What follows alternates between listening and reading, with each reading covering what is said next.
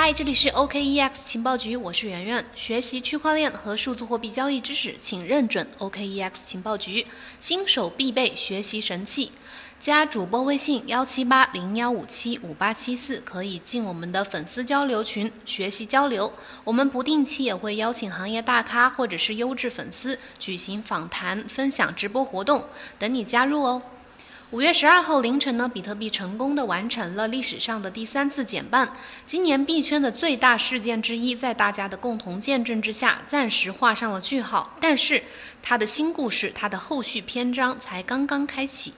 减半之后呢，市场局势和链上数据都发生了一些比较大的变化。比特币的币价上涨了不少，算力和哈希值、哈希率呢大幅的下降，矿工收入直线的下降，而以太币的巨金呢正在转向，正在进入比特币。这些新变化会给我们带来哪些新故事呢？对市场格局又会有什么样的影响呢？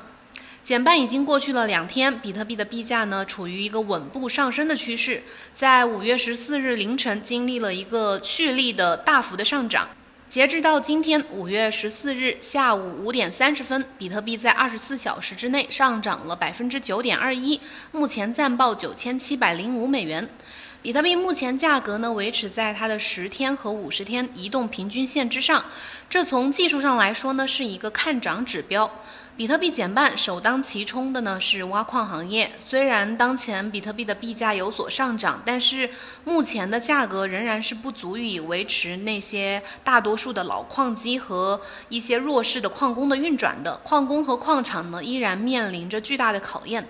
减半之后呢，比特币的全网算力从一百二十二 EH 每秒降到了一百零二 EH 每秒。它的出块奖励呢，从一十二点五枚比特币减少到了六点二五枚比特币。矿工的奖励挖矿收益呢，被直接的削减了一半。根据 TokenView 的区块链呃浏览数据显示，比特币减半首日的挖矿收益是一千零二十二点三一枚比特币，比前一天下降了百分之四十六点二二。折合成美元计算呢，减半后的首日挖矿收益比前一天下降了大概七百六十六点一四万美元。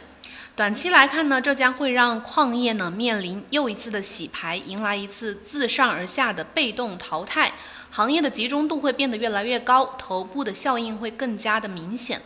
首先呢，市面上大量的老旧矿机都无利可图，目前大概有六十多款矿机都面临着一个亏损关机的状态，其中呢也包括比特大陆、迦南云智、易邦国际这些呃这三个矿机巨头的一些明星产品，包括蚂蚁系列的，还有伊比特系列、阿瓦隆系列的这些老旧的型号，在这个过程当中，高性能的新矿机淘汰高能耗的旧矿机是一个必然的趋势。而使用老旧矿机或者是没有优势条件的矿工群体呢，它的生存状况会变得非常的艰难，非常的糟糕，后续大概率是会被淘汰出局的。其次，根据迦南科技区块链总经理邵建良介绍，机构布局比特币的脚步正在加快。美国、加拿大等海外的机构正在持续的设立挖矿基金，并建立矿场。随着机构的持续布局呢，挖矿行业的专业化程度肯定是会越来越明显的，市场出清的脚步呢会进一步的加快。那些比较呃优势不够明显的和专业化程度不高的矿场呢，也将面临较大的竞争压力。这一系列的对矿工矿业的影响呢，就造成了市场上很多关于死亡螺旋以及矿工造成的抛压对币价的影响等等这些的讨论和担忧。不过市场上也有一些积极的指标变化。呃，Glassnode 最新报告表明，尽管比特币减半之后矿工奖励减少了一半，但是比特币网络的健康程度已经接近了它的最高值、最大值。关于死亡螺旋的担忧呢，也不必过于担心。比特币哈希率呢，在减半之后虽然有所下降，但是目前已经迅速的恢复了。量化加密交易公司 Exo Alpha 的首席投资官大卫利夫奇次表示，稳定的交易量表明市场的一个健康的状况，以及比特币在减半之后能否继续的去升值。利夫奇次认为呢，随着时间的推移，资产的稀缺性的增加会让它变得更有价值，但是前提是市场上要仍然有需求。迄今为止呢，比特币的价值是一直在增加的，比特币的表现呢也要优于某些传统的资产。比特币和传统资产的市场表现呢，也证明了他的这一观点。周三，比特币击败了标普五百指数，大盘股指数下跌百分之一点七五。加密货币的表现呢，也优于黄金。今年以来，比特币上涨了百分之二十七，黄金上涨了百分之十三，而标普五百指数呢，却下跌了百分之十二。此外呢，也有数据显示，目前最近呃持有以太坊的巨鲸可能正在进入比特币。本周二，持有一万枚以及以上以太坊的地址，我们称为巨鲸地址。这个巨鲸地址的数量的七天平均值已经降到了一千零五十个，比十二月份的高点下降了将近百分之六。根据 Glassnode 的数据显示，这是从二零一九年一月以来的最低水平。